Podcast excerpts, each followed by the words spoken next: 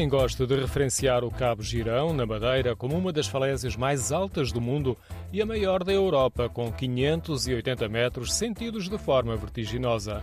No entanto, o que de facto é fantástico é a vista que temos do Miradouro.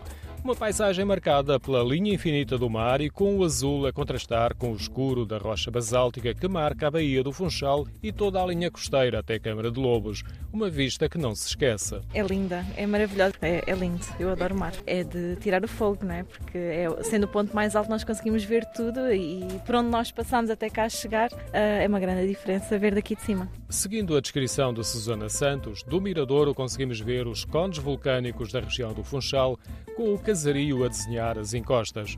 Mais próximo vemos Câmara de Lobos e, finalmente, debaixo dos nossos pés, a plataforma de vidro suspensa que direciona o olhar para o fundo da falésia, um pequeno estreito de terra junto ao mar. O meu coração está a disparar quando eu desci as escadas. Disparou assim um bocadinho. Não, não é que tenha vertigens, mas tenho aquela sensação assim pronto, respirar fundo e, e olhar lá para, lá para baixo, que é para perder um bocadinho o medo.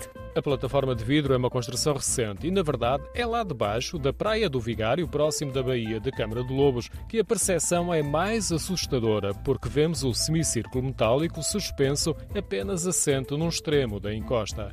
No interior da plataforma, nem temos bem a noção de que estamos suspensos a meio quilómetro de altura. Uma inscrição no piso é que nos lembra a distância. A sensação de vertigem é mais sentida quando olhamos fora do varandim. Apesar da plataforma ser transparente, dá uma sensação de segurança, tem estes pontinhos assim e tem as ferragens por baixo, acaba por dar aquela sensação, mais que não seja caminhar sobre as ferragens. Tem a noção da altura? Se não estivesse escrito no chão os 500 metros, eu não tinha mesmo sequer a ideia da, da altitude que estaríamos, porque parece muito mais perto do que 500 metros. Junto ao mar, no final da falésia, vemos uma fajã, uma pequena faixa de terra cultivada. Nesta parte da costa da Ilha da Madeira há outras falésias, mas a maior parte da ligação ao mar é feita com encostas mais suaves. É surpreendente o aproveitamento dos terrenos em socalcos até aos pontos mais altos. Cada pedaço é aproveitado para habitações ou pequenos espaços agrícolas.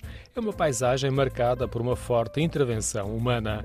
O Mirador do Cabo Girão está numa área classificada como monumento natural. O acesso é fácil, há transportes públicos, estruturas de apoio e ainda uma capela local de peregrinação.